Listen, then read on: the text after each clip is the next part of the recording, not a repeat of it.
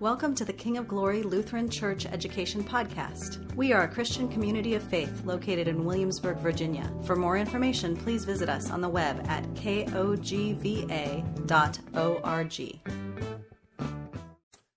Wow, it's raining and you're here. Look at you. A crown in your a, a jewel in your crown. Gold stars. If you could sign the paper and pass it around, that'd be great. It helps us to know that you're here. And welcome to those who are with us online. Thank you for joining us.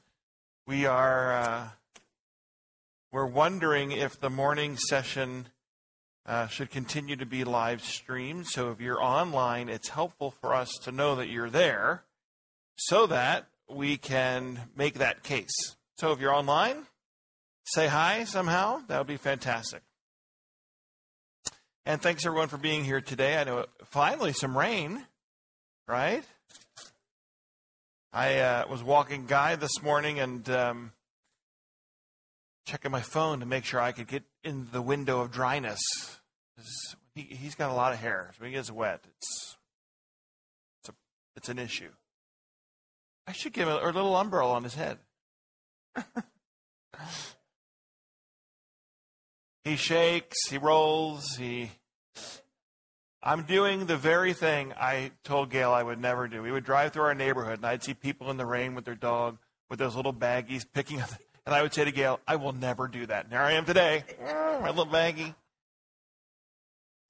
There I am. So, anyway, uh, the last uh, this this season we are talking about profiles and strength, and uh, so we're look we're looking at these texts with a different eye. And I, I, should have told you that last week, too, and probably with uh, Daniel and the Lion's Den, and Shadrach, Meshach, and Abednego, um, and uh, uh, Esther last week.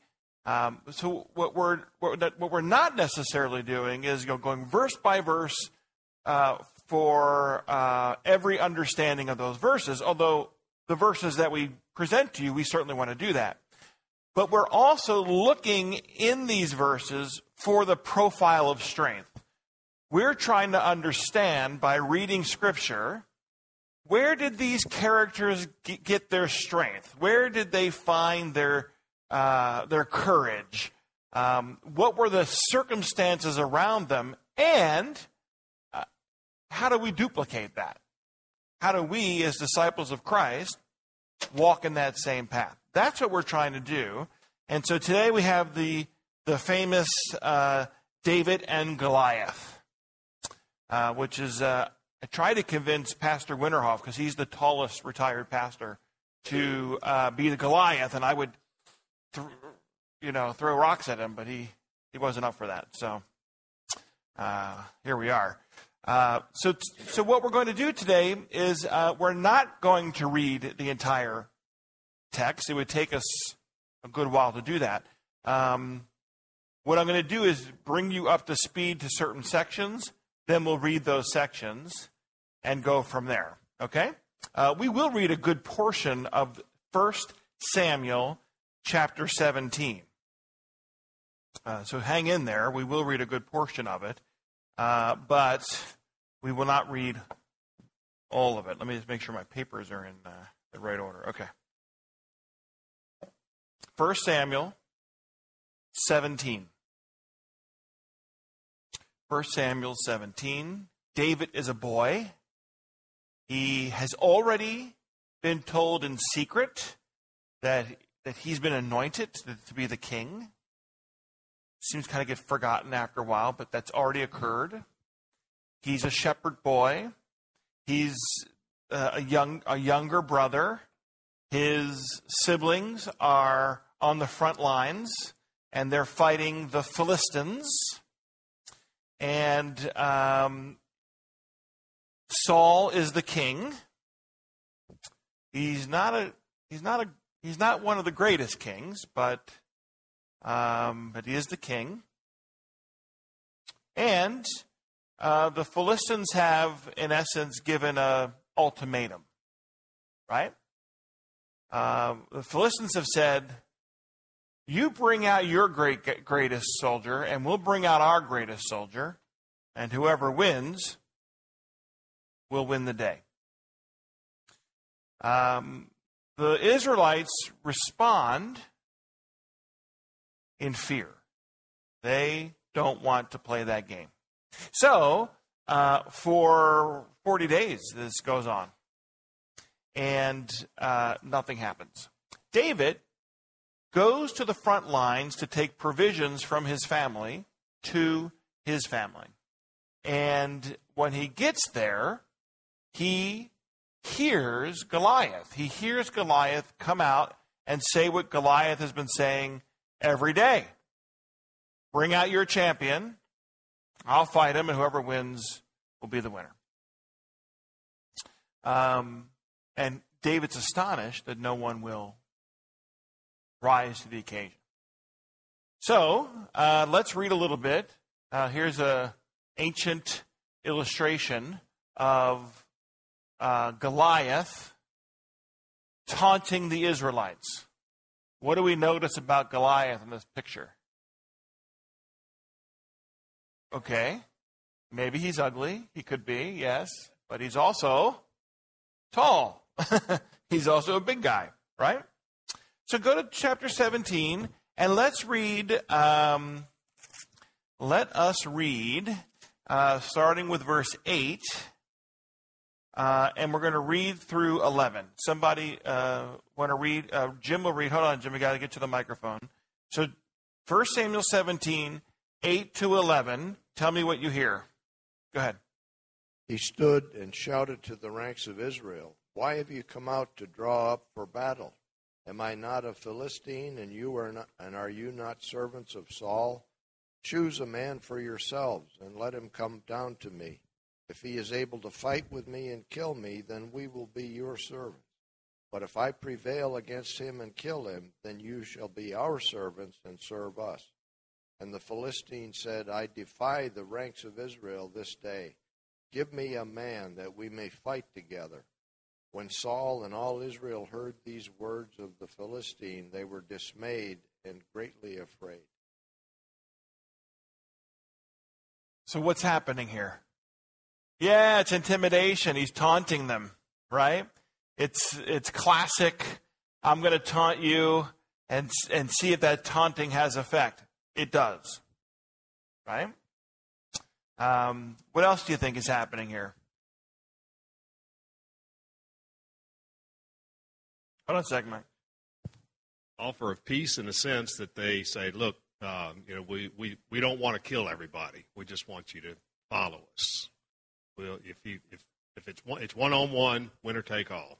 That's a nice way to look at it, right? and it looks like that. It does look like that. However, most people today believe that it's an insincere offer. That Goliath doesn't mean it. That the that the Philistines have no have there's nothing in their history that shows that they would yield if Goliath would lose, although we, we do find out what happens when he loses. Part of the issue here is that Goliath doesn't think he's going to lose, right? Goliath has a confidence um, in his ability to win any fight against any of those Israelites. And so it's an, it's an uneven match, and Goliath knows that. Can you come over here to Karin and to Jim, please? I see also the losers are going to become slaves. Yeah. So that's huge. Yeah, it's a lot. It's a it's a it's a great cost, right? So the what's the cost benefit here? yeah, Jim. I, suspect Saul probably would have said if the Israelites couldn't find anybody that would go up and stand up against them, they'd say, "We'll just give in and we'll, we'll default to you. You win." take over? Well, we'll never know. Um, if anything, over here, please. If anything, what what we what we see is that even in the Old Testament, the idea of waiting it out, right? That's if you haven't noticed in modern day politics today, that is the new trend. We just wait it out. There'll be a new, there'll be another news cycle. There'll be another issue. There'll be right? This is either party. They've, they've, they've, they've wisely, on some level, say, just let's give it five days. They'll be talking about something else. So, in some level, the Israelites are saying, you know what? We've, we've lived 40 days doing this same thing. Maybe this is what we do, right? I think there's, there's something as well to the intimidation factor um, that I want you to think about. But first, please, yes. If you said this, I apologize. But uh, does Goliath have any other clout than he's big? Is he is he a, a high-ranking military guy, Yeah. or where does he stand in the population? You're leading me. Thank you. You're giving me the, the, the assist. Um, we don't. Those things I don't know. I don't know if he was a what rank he was or if he was kingly. I don't think he was. But what we do know is that not only is Goliath tall, right, grand, but um, he's got the latest weaponry. So what he brings when he walks up there, don't only think of a tall guy. He's coming up. Don't forget what these battles. A lot of these battles will show or show, right? Um, how many men do I have? Uh, uh, by the way, we see that even in the Civil War, right? If you take if you take a tour up at um, in Petersburg, you you learn that the Civil War could have been ended years before, but uh, the Union Army thought that there were more uh, Confederates than there actually were. So they turned around during one of those battles. So that has a piece of it. And then, hold on a second, please. Yeah. Go ahead. Oh, you know, in this particular picture, he has a has a um. I don't know what that is. Yeah. It's a hat. Yeah, I wouldn't go by that. It would lead you to believe that nobody else has that on. Yeah, I would. You know, I, I like I put pictures in here that I just think look neat. I thought this looked neat. Um, I think that the important thing here that we're trying that the writer in First Samuel is setting us up for is um, classic, uh, classic uh, biblical power of God.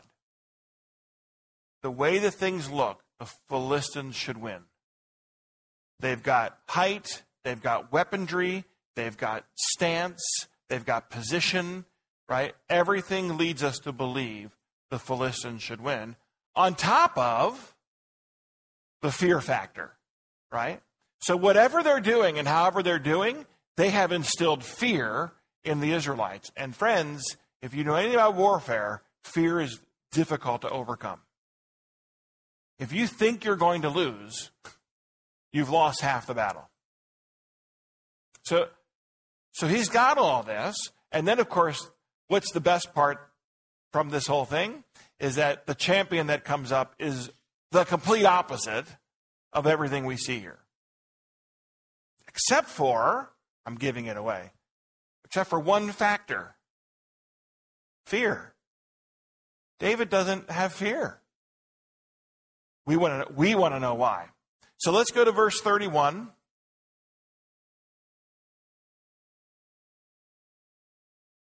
So what happens in between here? David shows up, finds his brothers. His brothers get annoyed that he's there. uh, he goes and meets Saul, um, and you know they have this relationship, if you will, in the sense of um, David sort of asks Saul, you know, what's happening here? And now we join this conversation, if you will, um, verse 31 to 40. Someone listen, someone read that for me. 31 to 40. Lights over here, please. Yep, to 40. What David said was overheard and reported to Saul, and Saul sent for him. David said to Saul, Let no one lose heart on account of this Philistine. Your service, your, your servant will go and fight him. Saul replied, You are not able to go out against the Philis- this Philistine and fight him. You are only a young man, and he has been a warrior from his youth. But David said to Saul, Your servant has been keeping his father's sheep. When a lion or a bear came and carried off a sheep from the flock, I went after it, struck it, and rescued the sheep from its mouth. When it turned on me, I seized it by its hair, struck it, and killed it. Your servant has killed both the lion and the bear. This uncircumcised Philistine will be like one of them, because he has defied the armies of the living God. The Lord who rescued me from the paw of the lion and the paw of the bear will rescue me from the hand of this Philistine. Paul said to David, Saul said to David, Go, and the Lord be with you. Then Saul dressed David in his own tunic. He put a coat of armor on him and a bronze helmet on his head. David fastened on his sword over the tunic and tried walking around because he was not used to them. I cannot go in these, he said to Saul, because I am not used to them. So he took them off. Then he took his staff in his hand, chose five smooth stones from the stream, put them in the pouch of his shepherd's bag, and with his sling in his hand, approached the Philistine. All right, so what'd you hear?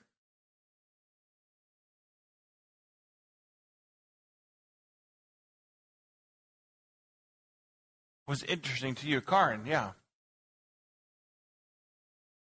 Well, Saul's impressed, but he doesn't think David is ready. David knows he's ready.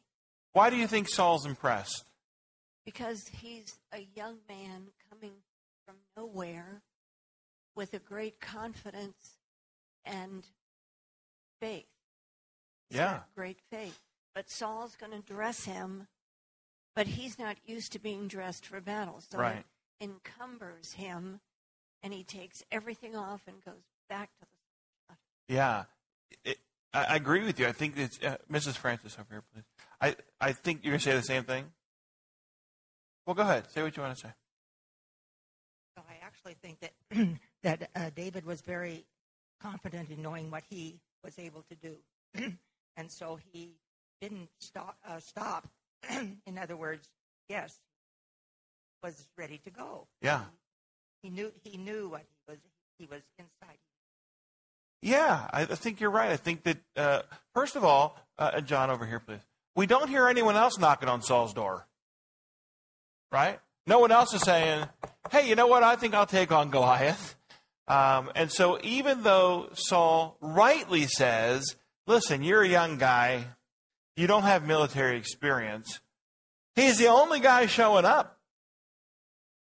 Yes, sir. Going to put in a plug for the uh, the Strength Summit. You can. Okay. Uh, using a sling back in that day. First of all, that's David's strength. He's done it before. He knows how to use it. He's good with that. Mm. He's good at fighting without armor, mm-hmm. whatever that means. Um, there's other places in the Bible that refer to this. The sling is kind of like a gun or a bow and arrow or something. It's a distance weapon. If you don't miss, it's very effective, but it's his strength. He's good at that. So Saul's doing the old, we need to hit it this way, and David's, this is my strength. Yeah, that's I really can great. Use my strength with God. Yeah. And because it's questionable. Well, what if you miss or it bounces off his arm or something? Well, that's the part God's going to do, but I have skill here with this. Right. No, I like that. I, if Tara's not listening online, I will let her know that. That's a great example of what the Strength Summit is, right? Which is, are you aware of your strengths? And when you are aware of your strengths, you can utilize those strengths in the situations that you're in, the life you're living, right? Um, and on the other end of that, if that is, if you don't have those strengths, to find people who do right? The most effective way to use your strength is to be using them with other people. In this case, yes. Um, by the way, using a sling is not overly uncommon in this time. Um, although compared to the weaponry that Goliath has, it is it doesn't look like a fair fight. Um, but David knows what he knows, and that's what he's going to use. Kevin. Uh, the other thing to bear in mind here is one of the things one of the things Saul was famous for was his height. He was renowned for his height. okay. Uh, every day that he lets this go on, and he doesn't personally answer the challenge, and he doesn't otherwise solve the challenge, he's being shamed in both a very personal and very public way. Great, uh, great insight on that. Let's go back in history, right? Um, the, the kingdom of Israel wants a king. Who is Israel's king? No. God. God. God is Israel's king.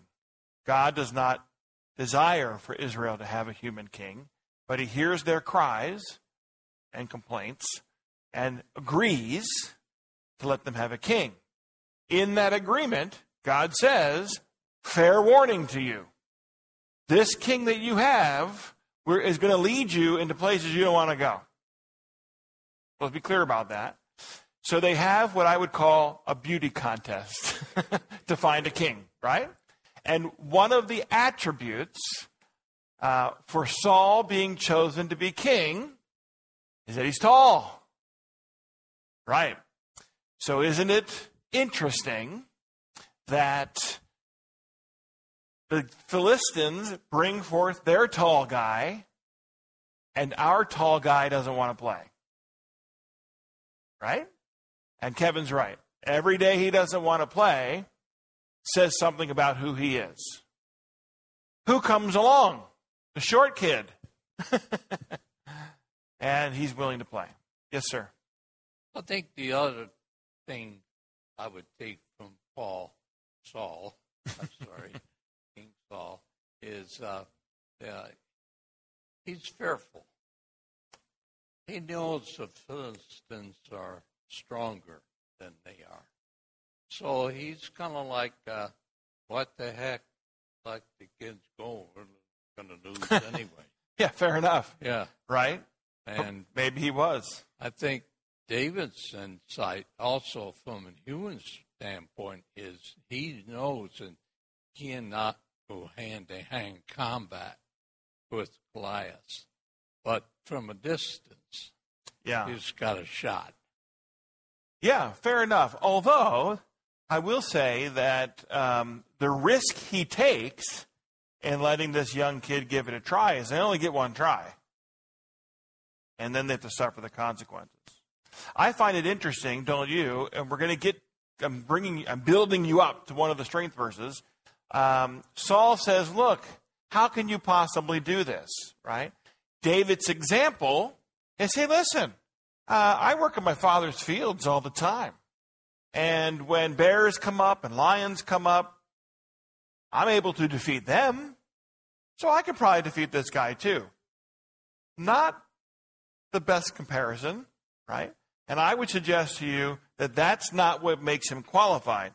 I think the strength verse is here, verses 36 and 37. This is a dark picture of David and Saul. Your servant has killed both the lion and the bear. This uncircumcised Philistine will be like one of them, because he has defied the armies of the living God. The Lord who rescued me from the paw of the lion and the paw of the bear will rescue me from the hand of the Philistine. Saul said to David, Go, and the Lord be with you. See, see what happens in this conversation.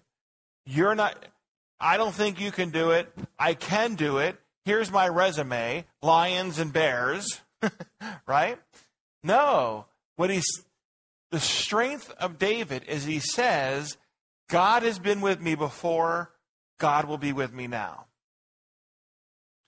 And what I would suggest to you is that um, what we're beginning to see a pattern of Dave, Daniel in the lion's den, Shadrach, Meshach, and Abednego, even Esther, even though it's a little harder to see it in the book of Esther, is that these people find strength because they have a consistent relationship with God. It's, it's a journey they've been on. So David can look back. David doesn't come and say, Well, I hope God will be with me. David's saying, I know when God has been with me, and, I'm, and I know he'll be with me now. So the, the, the conversation changes in 36 and 37, right? Sure, I killed lions and bears. By the way, you would expect a shepherd boy to be able to do some of that. That's not necessarily overly unique for David, just to be clear. Uh, now, he may have been very good at it. Uh, he might have been better than others, but what do shepherds do? They protect their sheep. Notice the language. He, he calls out uh, Goliath for being not a man of God, this uncircumcised Philistine. He's very clearly saying he's not one of us. Uh, and he's, def- he's defiling, uh, defying the armies of the living God. David switches the emphasis away from Saul, away from the army, and back onto where the emphasis should be God. Right? So let me go on a let me go on a way far tangent that I think is connected. Um, I believe the same has to happen when it comes to the 21st century church, right? Um, when we look around and see, you've heard me get on this bandwagon before, when we see churches closing, when we see churches in decline, the question we have to ask is where has our focus been? And if our, if our focus hasn't been on God, which I would suggest sometimes could be the case, we've got to get right back to that. That's where that's where our victory is when we're a community of faith that focuses on God. When we're an army that focuses on God. When we're a warrior that focuses on God. This is what David is saying, right? So um, here we, in essence, get this, this battle line of fear and faith. Fear and faith. So Saul says, Hey, great. You want to do it? I'm with you. I would suggest you can make a case that Saul hears David and says, All right, the Lord be with you. If the Lord has been with you, then the Lord be with you now. I think we have to give Saul some credit here. Right? However, let me, you know, let me help you out. I've got some armor that I want you to have and to use. And, you know, you ever been to a good Sunday school class? They they bring in stuff that's too big for the little kid. He's walking around, you know. Um, that's sort of the imagery we have. I think, John, you helped give us maybe a different perspective that maybe not only did the armor not fit because it was fit it for Saul, uh, but it's not it's not David's strength. It's not how he's going to win that battle, right? Um, so what does David do? Finds five smooth stones, right? Uh, a sling. A sling is a military weapon common in the ancient Near East. Egyptian evidence goes back to the beginning of the second millennium BC. And according to Judges 2016, according to Judges chapter 20, verse 16, there were 700 left handed Benjamin, Benjaminite slingers. My wife is left handed, each of whom could sling a stone at a hair and not miss. Right? So, uh, uh, Larry Karn. So we, well, I'm showing you that is because all Larry, you signed the waiver today. Make sure you. yeah. Go ahead, Karn. It sounds like the slingers are snipers. Yeah. Sort of uh, ancient snipers. Yeah, maybe. John not from scripture, but the uh, the Romans used to hire them. They didn't have Roman soldiers that knew how to do it, but they used to hire them as mercenaries, the ones that were really good. Yeah. Uh, or putting them not in the center of their formation, but it's not the way the Romans thought. But they respected. Um, will snipe. They'll snipe at the people in battle until they can't stand anymore, and then they'll try to attack us in right. a regular. But so hundreds of years later, st- it's still a valid weapon that even yeah, Romans that's right respected. What I'm trying to do t- for you today is um, desensitize you to what perhaps you learned in Sunday school made David so great. It wasn't so great that he could fight lions and bears. It wasn't so great that he could sling a slingshot, although he could, and there was value to it, right? What I'm showing you is that lots of people could. It's something deeper in finding strength for David. And right now, in the first strength verse, we see is that his hope is in the Lord. His his confidence is in the Lord, right? Uh, I would suggest to you this even if David went out there with Saul's equipment, he would he would have won if indeed that would brought glory. If that's what God wanted to have that story to be. See, see where I'm at? Uh, or if it was a straw with a little pea shooter, uh, Kevin, he would have won. Uh, this is about this is about the Lord working through David. Yeah. The bit with hello, the bit with the armor also yeah. plays as comedy because David is short. yeah. Saul is one of the largest men in the kingdom. Yeah. So there's no way this armor fits, not even close. Right. Uh, and and trying to do it is just Saul trying to push off his responsibilities yeah. onto this diminutive youth. And another way to look at it too, Kevin, is to think here here are two kings that couldn't be more different than each other. Right? And we're seeing that even now, even before one is the other. Somebody read for me 41 to 44. 41 to 44. Karin.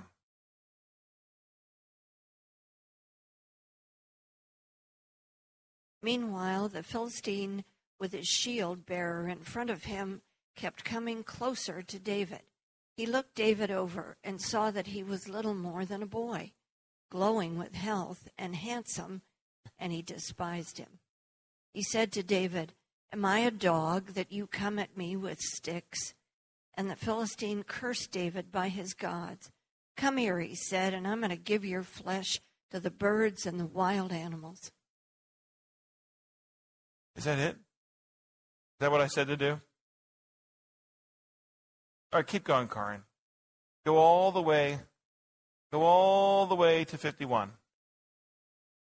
Please. Okay. okay. Do it. You can do it.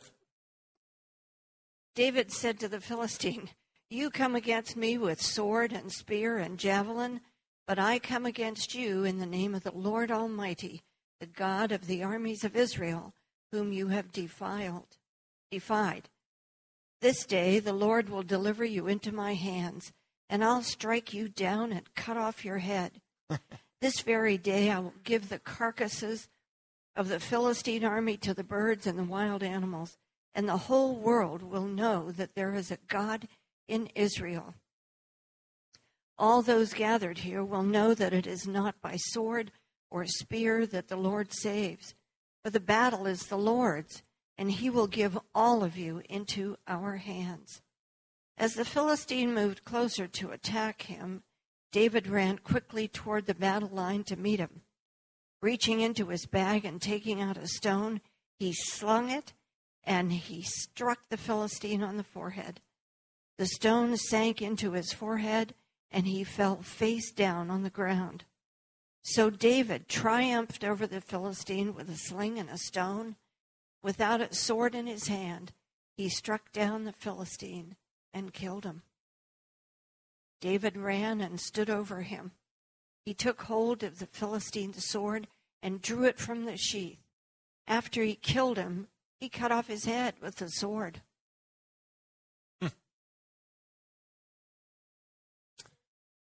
he, he did what he said he was going to do, right? You got to give credit for, to David for that. All right, what'd you hear?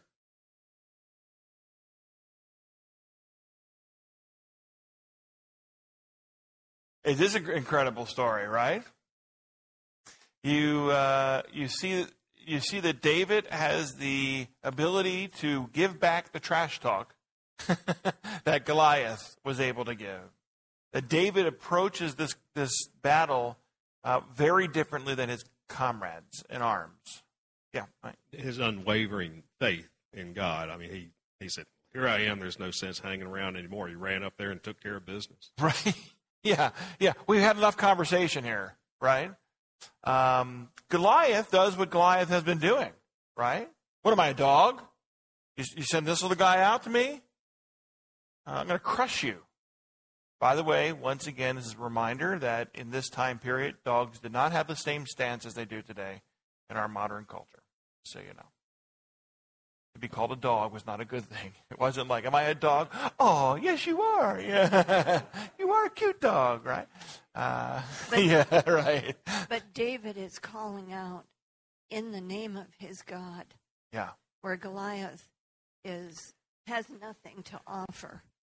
Karin, you're, here we see, here we see Daniel in the lion's den. Here we see Shadrach, Meshach, and Abednego, right? If this is a, what does Goliath do? He curses David in the name of his gods. If that's the game you want to play, we're going to win this. So, so Goliath curses David in the name of his gods, and David then says, uh, "This will be a battle for the living God. We- You will see who God is real in this battle. This is now the, fourth time we've seen this happen. Because even, even Esther shows that on some level, right? With the saving of the people. Uh, so Goliath was bigger. Ken up here, please. Uh, he had more weaponry. He was more confident. He had a larger army, and he had momentum all on his side. And yet David comes up, and the battle is his. Yes, sir. I don't want to go out on a tangent too far, but Far be it from us to do that here. yeah. But I think there's a lesson for us here. David did not check out his brain on the sideline to go flailing out on the field.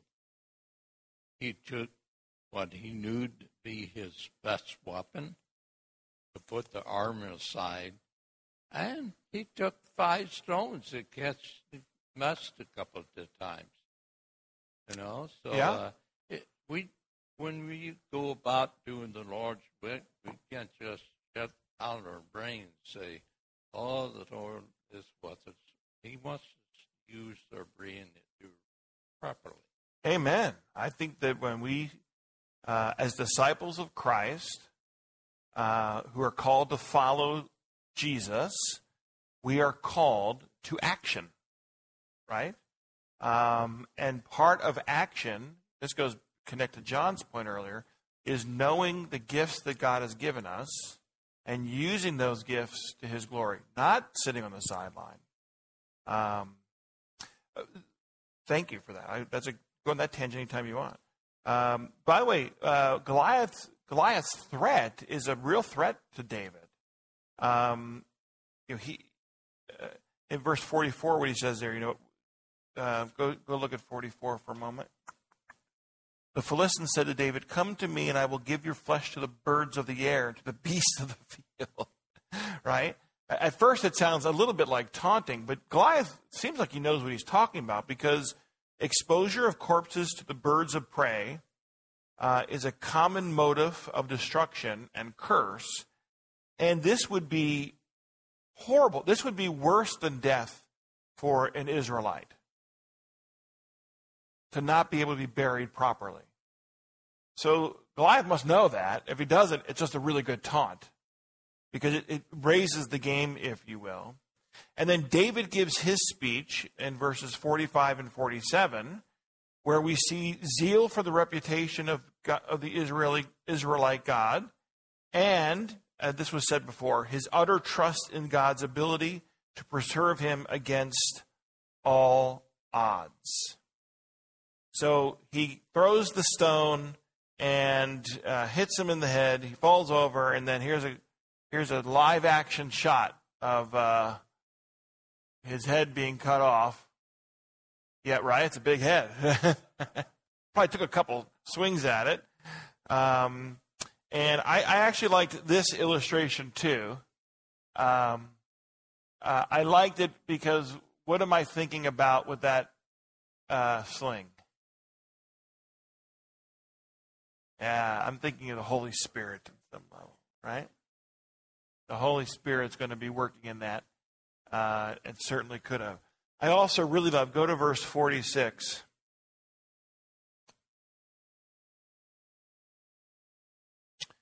Um, this day the Lord will deliver you into the hand into my hand, and I will stake, strike you down and cut off cut off your head.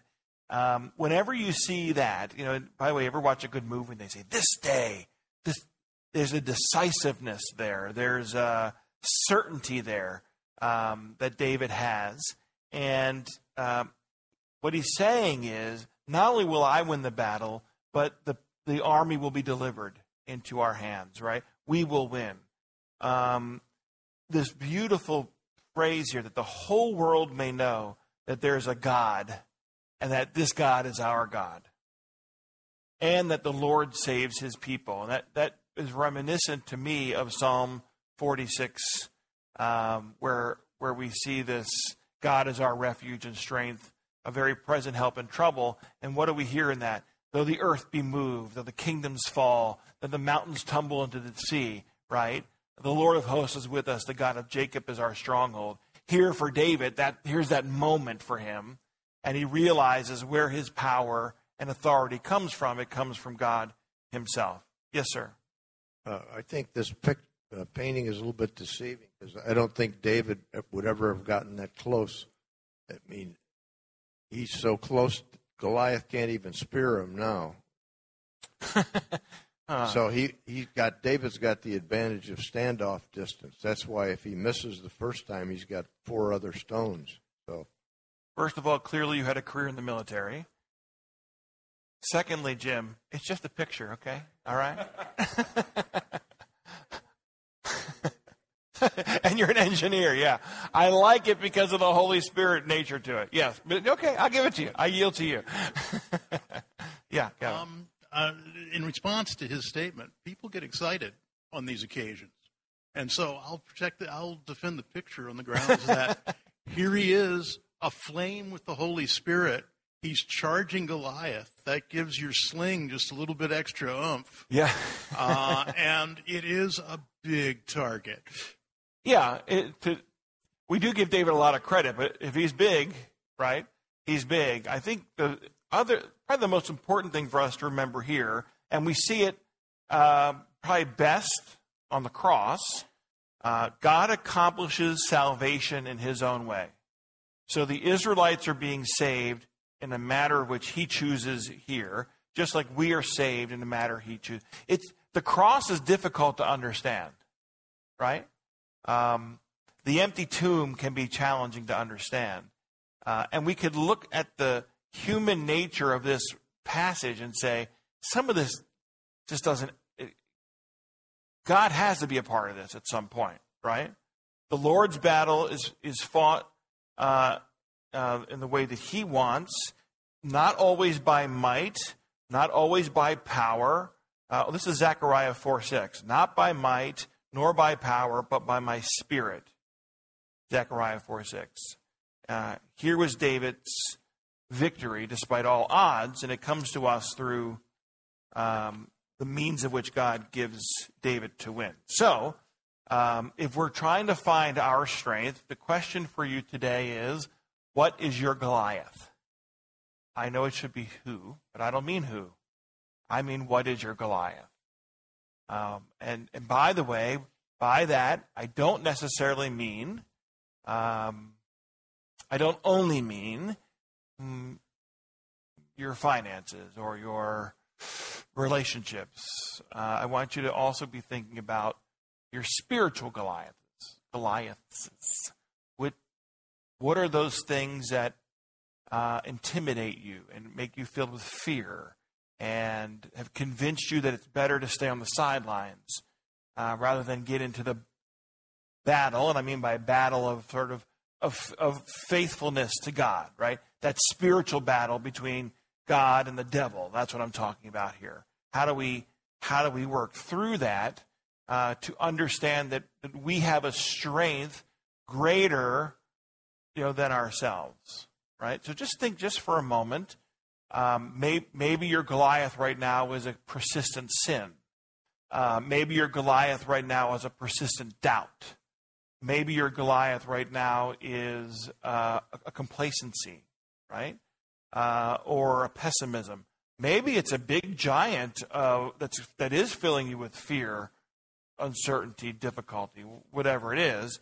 Uh, how do we approach it more like David more like Shadrach, Meshach, and Abednego, more like Esther, more like Daniel, and less like Saul. Karin. I have to say, I never thought of this, but I think the media makes me fearful. Okay. And I have to be careful how much news I'm watching. I agree with that. Um, I'm occasionally afraid to go to a mall. yeah, Um, I never used to be like that. right. And maybe it's my age. But also, I just I'm afraid when Gail goes to the mall. Different it's reasons. the though. stories of terror Yeah. that are working. Absolutely. You know, um, uh, I, I've said this to you all before. I, I do think that we we are oversaturated with news, and you would be wise to put the Game Show Network on once in a while, right? uh, watch America Says or whatever it is, um, and even some of our TV shows, which emulate life, right? I can remember when ER was very popular. Remember the show ER? And it was when I was in, in essence, the care pastor at my church. I was the associate pastor at my church in Long Island, where I was the senior pastor. And one of my jobs as the associate pastor was I was in charge of all the care. And so I was in the hospital a lot. And, and everyone's watching ER, and I'm watching ER and saying, I just did this today for three hours. I don't want to do this now. um, so, yeah, we have Elizabeth first here. Uh, hold on one second. And then I would say, uh, yeah, you have to. Here's what I always say balance what you're doing out there, right? Yes, ma'am. adapting to rapid technological change. Okay. Those darn devices know more than I do. yeah, right? All this technology. Although when I ask my Google what the score of a game is, sometimes she doesn't know. It makes it really frustrates me. Um, she says she doesn't understand what I said. yeah, Kevin. patterns of consumption. We would watch ER maybe once a week, and sometimes it would be a rerun, uh, and so we would get our stress out, and and it would and we would spend an hour. We, it was called prime time. Yes. We rarely had three hours of of of, of uh, dramatic presentation in a row. Right. Uh, today we can binge for 48 straight hours. Yeah. Um, That's right. You know, 24 episodes of NCIS or something, Right. and away we go. Um, I, I happen to notice this myself. Yeah. Uh, it was we watch eight hours worth of this stuff, and, and you start to get the shakes or something. You know, Yeah. your body is just worn out. Well, let's think of that spiritually for a moment, right here, Larry, please. Uh, you know, what happens? Let's look at the spiritual consequences, right? Let's be clear. First of all, don't change your mind. Okay. You know, TV is not bad. Uh, news is not bad. That's not what we're saying. Um, but when it consumes us, when um, when it blinds us, when it fills us with fear, that's when it can be challenging. And what is the devil doing in all that? Right. This is the question. Um, I think the devil, first of all, is just distracting us. Right? Don't pay don't don't pay attention to this. I I can't tell you, and uh, now we're getting to my. Pet, we should have one soapbox just for soapbox and one pet peeve soapbox. Right? People who tell me, you know, Pastor, we'd like to be there more, but we just don't have time. Uh, which again, I think that's like saying, you know, I've said this before. That's like telling a butcher you're a vegan, right? You're, you're going to tell me that. Um, if we did a, if we, I, I think one of the things the devil likes to do is consume our time. Um, so it's certainly one aspect of things for sure. Um, but th- it could be a whole whole host of other things, right? Maybe, um, you know, maybe you found out you have uh, stage four cancer. That's a Goliath, right? Uh, maybe maybe you want to believe in God, but gosh, you on any given day, there's just things you can't can't grasp and get to, right? There could be. So I want to go. I want to make sure that we expand the the level here. So what do we do? All right. Well, let's follow the pattern of David today. Uh, let's read this Romans 6, 2 to 4 together. By no means, we are those who have died to sin. How can we live in it any longer? Or don't you know that all of us who were baptized into Christ Jesus were baptized into his death? We were therefore buried with him through baptism into death, in order that, just as Christ was raised from the dead through the glory of the Father, we too may live a new life. Last week I shared with you um, uh, this saying that Pastor Keenert had said about Martin Luther that when Martin Luther, I'll change what Pastor Keenert said to fit today. When Martin Luther was facing his Goliaths, he would put his hand on his heart and remember, I am baptized. I am baptized. He would go with his heart, I am baptized. And I think this, the, what we saw in David, what we saw in Daniel, what we see in Shadrach, Meshach, and Abednego, was that they kept their life connected to their God. By the way, they weren't always perfect, and David certainly proves that to us time and again. But they still kept their life connected to God. And so the first thing that we do is we, re- we realize in the midst of the giants before us that I have a new life. And that new life was given to me in the waters of baptism. And that the waters of baptism do is they project me to the death and resurrection of Christ. Victory is already yours. Life is already yours, right? Uh, and so that's the beginning of how do I face these giants? Is that, wait a minute, I, I have a new life, and that, by the way, that life will never end. And then, interesting enough, how things work. The text, one of the texts the last two Sundays really points us to this uh, as well. Uh, let's read this together. Here is a trustworthy saying If we died with him, we will also live with him. If we endure, we will also reign with him. If we disown him, he will also disown us. If we are faithless, he remains faithful, for he cannot disown himself. Now, you're all going to focus on your human nature and you're going to say, how terrible that God would disown us, right? You miss all the other beautiful things in that second Timothy text because you think, well, God might disown me. All, let's just, let's just take that out for a moment. All, all that it's saying is God isn't going to force you to love him. You don't want to love God? Fine. But he's going to allow you to go away. Let's not, so that's just the quick Reader's Digest version of that. Let's go to the other thing. If we die with him, we live with him. When do you die with him? You died you die with him in your baptism, and you die with him daily. That's our approach to Christianity. Every day we die with Christ and live with him.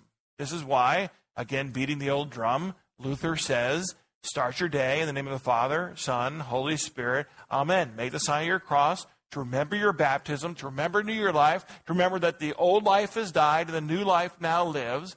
And therefore we endure. And as we endure, what does it mean to reign with him? Means we live with him. And even when even when we're not faith, it's not saying to be perfect. Sometimes we we have low faith. He remains faithful because you are his. So where I'm bringing you now is David and Saul. Okay? And Saul says, How in the world are you going to beat Goliath? And David says, Well, I beat lions, I beat bears, and I know God was with me in those things. This is what you're doing. You're saying, All right, this looks like a big giant, but I've died with Christ, and therefore I live with Christ. I've been baptized in the name of Christ, and therefore I have a new life. One, one more. This is from Sunday, 2 Timothy 1. 6 to 7. Let's read it together. For this reason, I remind you to fan into flame the gift of God, which is in you through the laying on of my hands. For the Spirit of God gave us, does not make us timid, but gives us power, love, and self discipline. This is a horrible, I can't believe I put this version in there. There's a better translation. What's the better translation? Anyone know verse 7? For the Spirit of God gave, the Spirit of God that is given to us does not make us slaves. We do not have a spirit of fear, but we have one of power, love, and self discipline. So, what does this what does this mean? Right? As you face your Goliaths, you see yourself as David and you say, wait a minute, I am born again through the waters of baptism. I have died with Christ and now live with Christ. He reigns in my heart, and therefore I'm going to fan that truth into a mighty flame which will give me power and love. And here, what self discipline is would be self control, would be focus on who God is in my life. And therefore, I can look at that giant. Now I'm preaching, I'm sorry. I can look at that giant and say, uh, I will face you so that God will be glorified in my life. See the difference? I will, I will face you today so that God's glory may shine in me. And his victory will be my victory. Listen, I'm not suggesting it's easy, and I don't think it would be right to say that David didn't walk into that field with a couple butterflies. We don't know that, but he wasn't Jesus. Right? It doesn't mean that we're not going to be nervous. It doesn't mean that we might have eh, some second thoughts once in a while, but we're going to do it in a confidence that's beyond ourselves. Back to the picture that split the room here, right? Um, I would say it's less about slingshots and stones, and it's much more about the name of the Lord. David himself claims that in our strength verse. The Lord who rescued me from the paw of the lion, the paw of the bear, will rescue me from the hand of the Philistine. The Lord will do it. So, in your prayer life, Lord, uh, give me the confidence of David as I face technology, as I face the inundation of news, as I face uh, the Goliath before me. Give me the give me the spirit of David. Give me the courage of David. Help, me to know that you're here amidst this. All right, thank you for being here today. Um,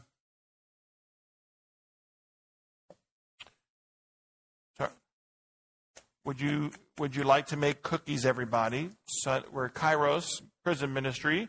We're getting ready to go send some folks back there, and we need 200 dozen cookies.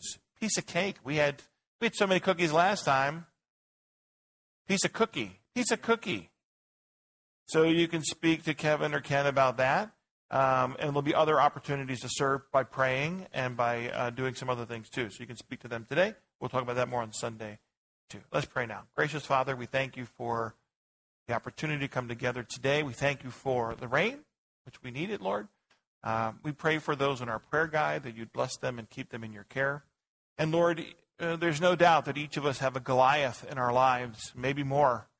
And perhaps we've been for days like the Israel, Israelite army, uh, living in fear and intimidation, maybe even being bullied by this giant in our lives. And, and so now, Lord, we come in the name of your Son, Jesus Christ, and the power of his word, and ask for the, the confidence of David uh, before that Goliath, that, that we would know that we are born again and that uh, we died with you, we now live with you. So help us to fan into flame that faith you've given us so we may have power and courage and self discipline. We ask this in the name of Jesus. Amen. Thanks, everybody. Thank you for listening to the King of Glory Church Education Podcast. Our mission is to connect to God and His people, grow in faith and love, and live through service and sharing. Visit us on the web at kogva.org.